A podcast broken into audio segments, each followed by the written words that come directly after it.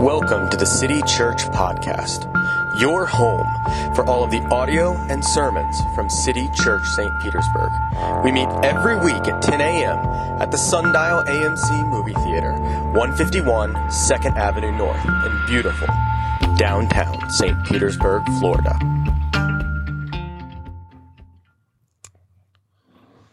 I don't think any of us need to be told that this week is the one year anniversary of everything sort of coming tumbling down. I don't think many of us were caught off guard as we began to see pieces flash on our social media, on the news, on the radio of the one year anniversary of everything shutting down. In fact, I, I was, went back and read the letter that I wrote and read to you all a year ago last Sunday as we prepared for what we didn't know. And I remember taking that letter and, and ripping it up five days later as things changed, as the theater then shut down, as we moved into Green Bench for six months, as we went online only for all of that. But we've seen all these retrospectives come up this week. We've seen uh, all of this happen because we really, a year ago, had no idea what was coming, did we? None of us would have predicted that this year went the way it did. I know I didn't. And if I'm being honest, as I reflect over the past years, I reflect on my life, I, I can think of so many times where in the past year, hope would seem so distant. I can think of a number of times where, where I'd lose heart. And maybe, maybe you're with me in that. Maybe you were there at times this year when you just didn't know if things were going to turn around, where you just didn't know if there was a light at the end of the tunnel. And then fast forward to this week and all of a sudden, it feels like the wave that was 2020 is gotten the week that is, or the year that's 2021 right behind it as a bigger wave, as we saw murders motivated by racism and misogyny, as we saw reports that yes, vaccines are going out, but then there's also COVID spiking in other places. As I saw more of my friends who are pastors in ministry hang it up and, and leave because their churches didn't have their money or, or the church was so divided over cultural issues that they couldn't keep going. And that's just my stuff because you guys have felt these pressures too. I mean, think about it. Many of you are parents and raising your children, trying to make decisions with education, with, with where you can and can't go has been brutal. Or being single in a time where we are socially isolated is incredibly difficult. We've all experienced fear of the future, desire for normalcy, the simplicity of missing smiling faces. We've been in it for this past year. And so it seems that it's just, it's just disappointment and then our own internal anger, anger piled onto it. We let despair drift in through our open windows and infect us, infect us with listless lack of hope. I think many of us have felt that this year. And we've been now, since January, walking through the book of James. And James has been showing us the ways that we are double minded, the way that our faith is haunted by our doubt, and for some of us, the way that our doubt is haunted by our faith. But week by week, as we have walked through James, what we have seen is calling out that double mindedness, the way that we are prejudiced towards others, the way we separate our faith from our real life, the damage that our tongue does, the lack of wisdom that we have in our daily decision making, our pursuit of worldly success and accolades, the way that we leave God out of any concept of our future planning. We have seen this again and again. We have been convicted. And now we look back on the book of James and we look back on the year that we've had. And James begins to wrap up this letter. And he does so by reminding of us of our calling, of what we as Christians are called to. And what he tells us is that we are called to enduring, simple faithfulness to Christ. Not to something grand, not to something big and mind blowing and amazing and world changing. No, we are called to lives of enduring, simple faithfulness to Christ. And here's the trouble. Here's the trouble with me and the trouble with you. Despite the fact that we're called to enduring simplicity in our faithfulness, we are restless in the way that we want to wrestle control back from God. And we are, we are anxious in the ways that we just give up entirely in the face of trouble. That's where we find ourselves. And that's where James wants to speak to us this morning. And so if you are able this morning, I would invite you to stand up as I read James chapter 5, verses 1 through 12. I'll be reading from the English Standard Version and I invite you to stand with me as we hear God's word together. Come now, you rich, weep and howl for the miseries that are coming upon you. Your riches have rotted and your garments are moth eaten. Your gold and silver have corroded, and their corrosion will be evidence against you and will eat your flesh like fire. You have laid up treasure in the last days. Behold, the wages of the laborers who mowed your fields, which you kept back by fraud, are crying out against you, and the cries of the harvesters have reached the ears of the Lord of hosts. You have lived in the earth in luxury and in self indulgence. You have fattened your hearts in a day of slaughter. You have condemned and murdered the righteous person. He does not resist you. Be patient, therefore, my brothers, until the coming of the Lord. See how the farmer waits for the precious fruit of the earth, being patient about it until it receives the early and the late rains. You also be patient. Establish your hearts, for the coming of the Lord is at hand. Do not grumble against one another, brothers, so that you may not be judged. Behold, the judge is standing at the door. As an example of suffering and patience, brothers, take the prophets who spoke in the name of the Lord. Behold, we consider those blessed who remained steadfast. You have heard of the steadfastness of Job, and you have seen the purpose of the Lord, how the Lord is compassionate and merciful. But above all, my brothers, do not swear either by heaven or by earth or by any other oath, but let your yes be yes and your no be no, so that you may not fall under condemnation. City Church, this is the word of God written nearly 2,000 years ago and intended for us this morning. You may be seated.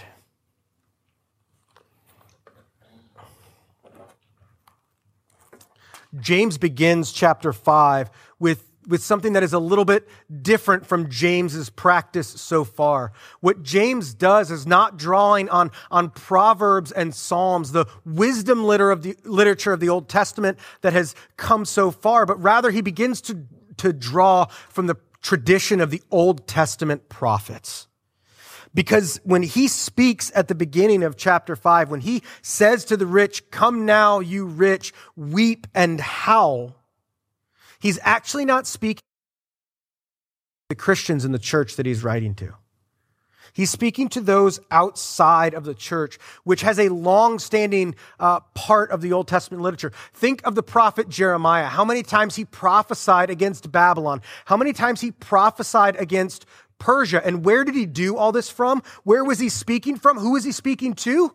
Was he in Babylon? No. He was speaking this to the Israelite people.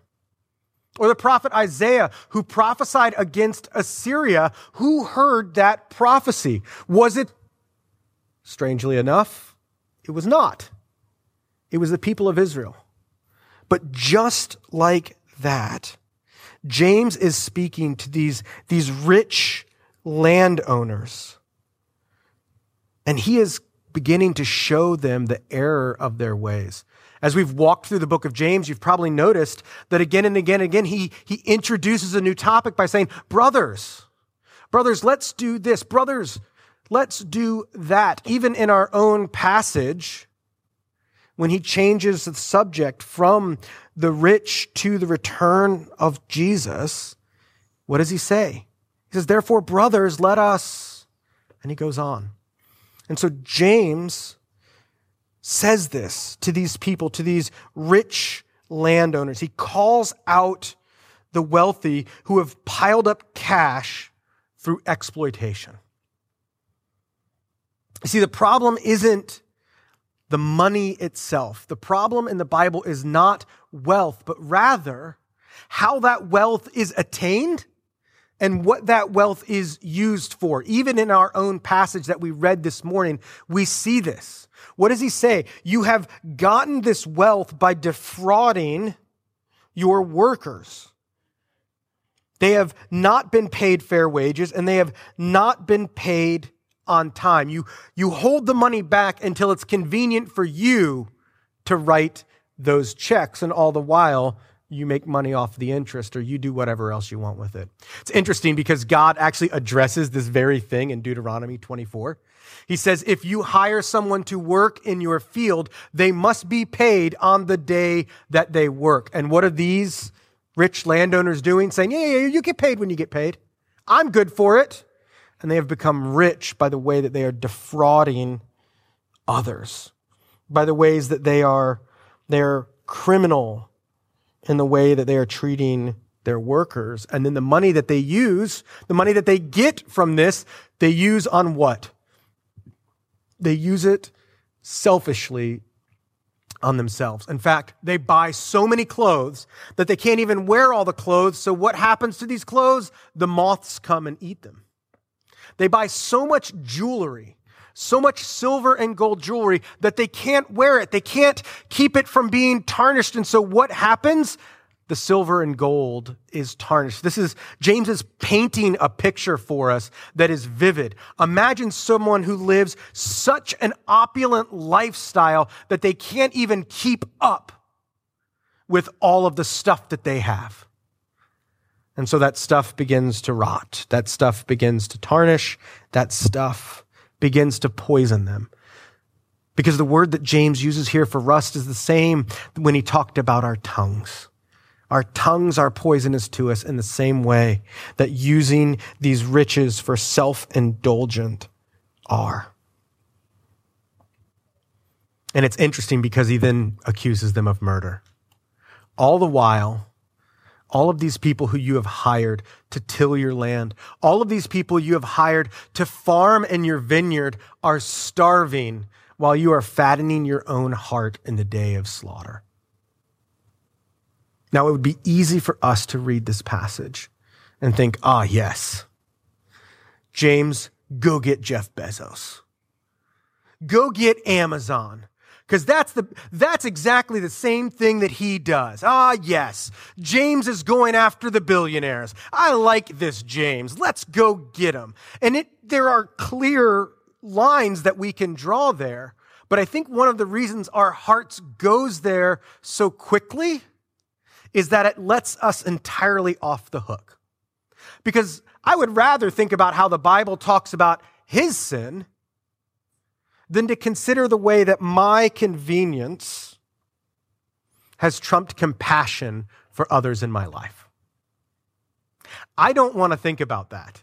I don't want to think about the cost of my convenience to other people in my community.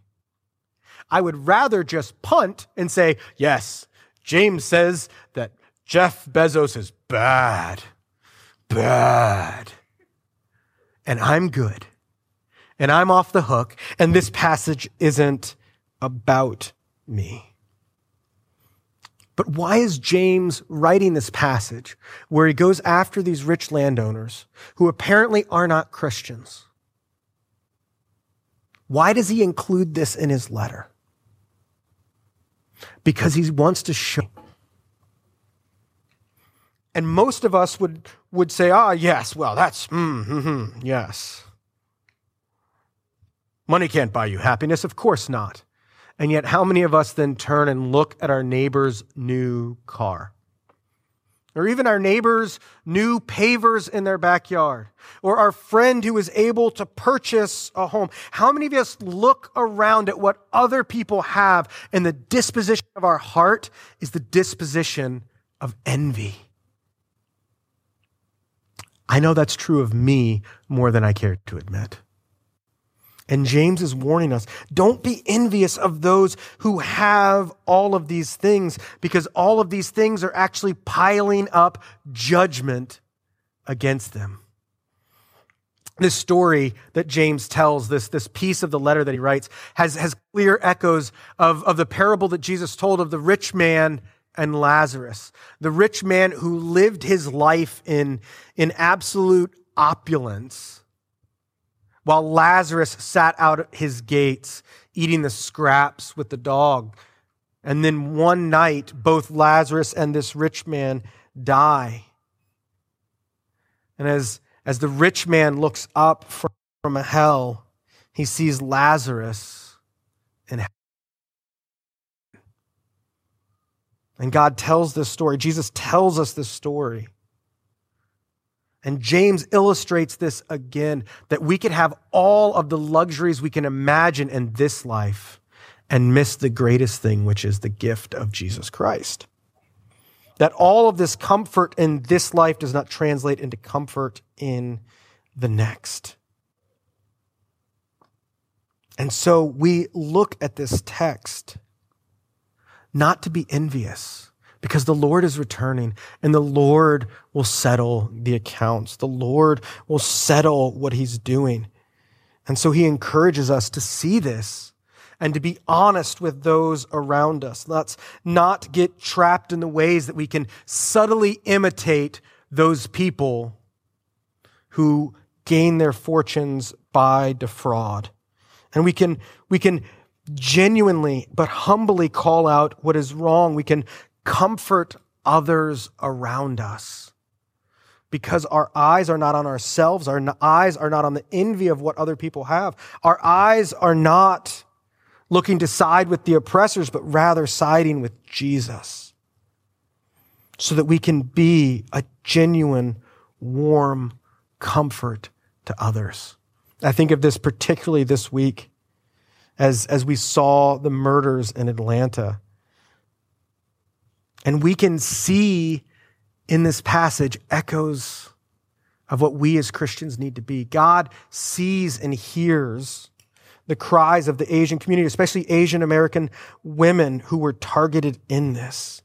And we can say that just like the rich oppressors in this passage in James will not always succeed, God will bring judgment. The same is true. That the world will not keep going on on this trajectory.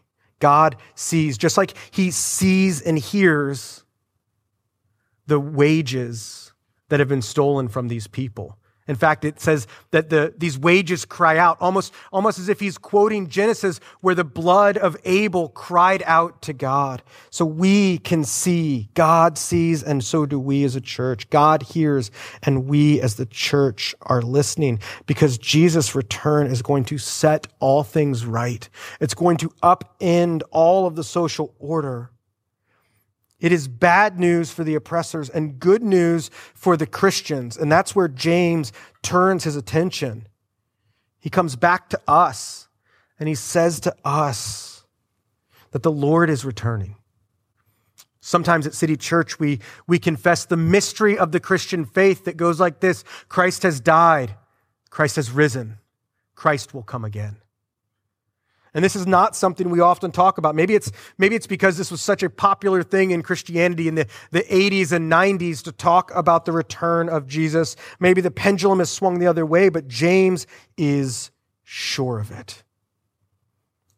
And he's not using this as a tactic to scare us, to sort of get us in, spur us into some sort of action, but rather he uses this idea that Jesus is returning to encourage us to encourage us in times of suffering and endurance. Hey, that's us. Because what has the last year been if not suffering and endurance? He says, just like the prophets suffered and remained steadfast, just like Job suffered and remained steadfast, we should do this too. Of course, we know that that's easier said than done. It could sound glib even to say that, ah, yes, 2020 and 2021, just be steadfast and patient, okay? Go do it. No, rather, James doesn't just say, Jesus is coming back, be cool. He explains why this is encouraging to us and how it should change us. This should be encouraging to us because God has a purpose. Just like in the life of Job, God was not wasting Job's suffering.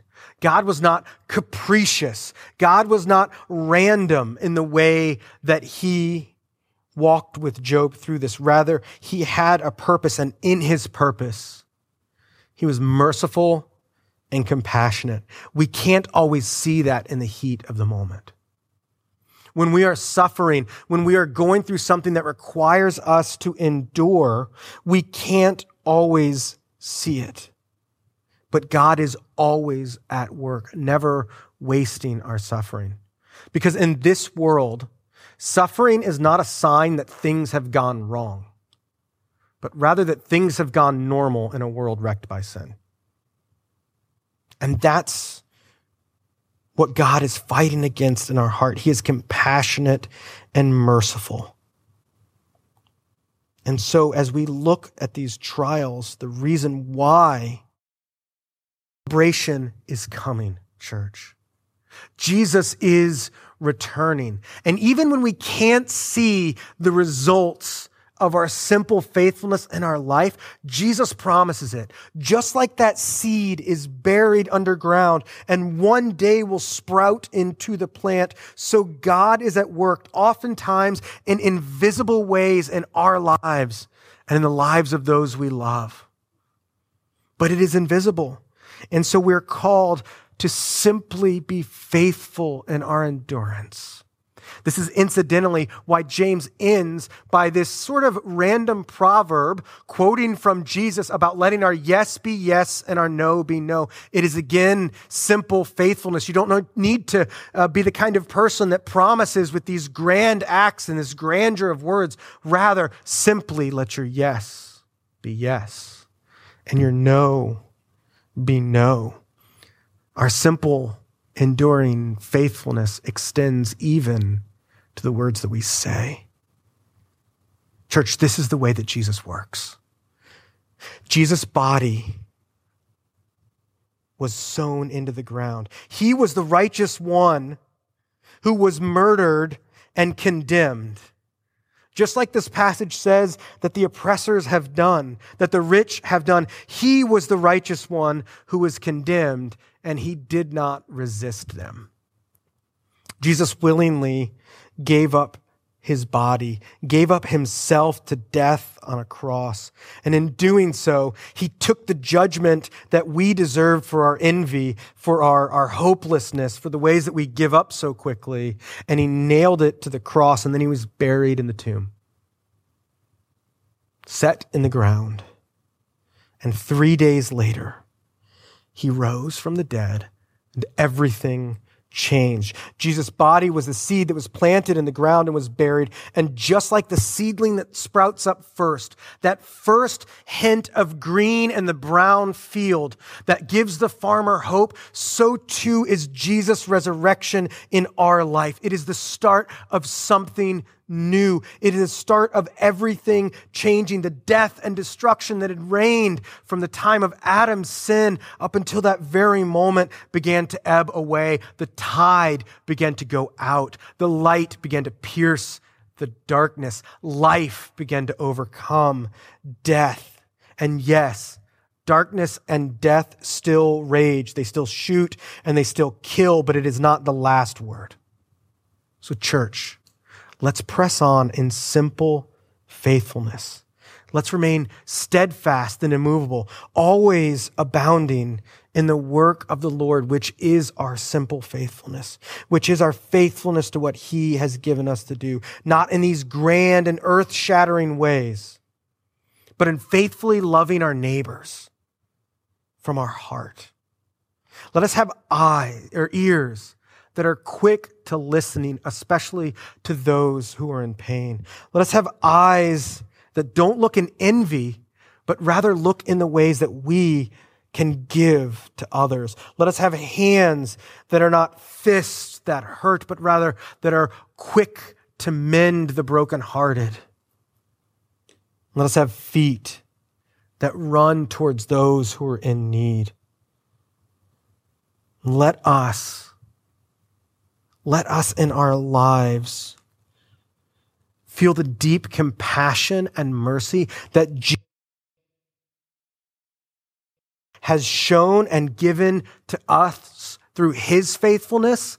And may that shape us in the way that we look at everyone else around us. Let's pray.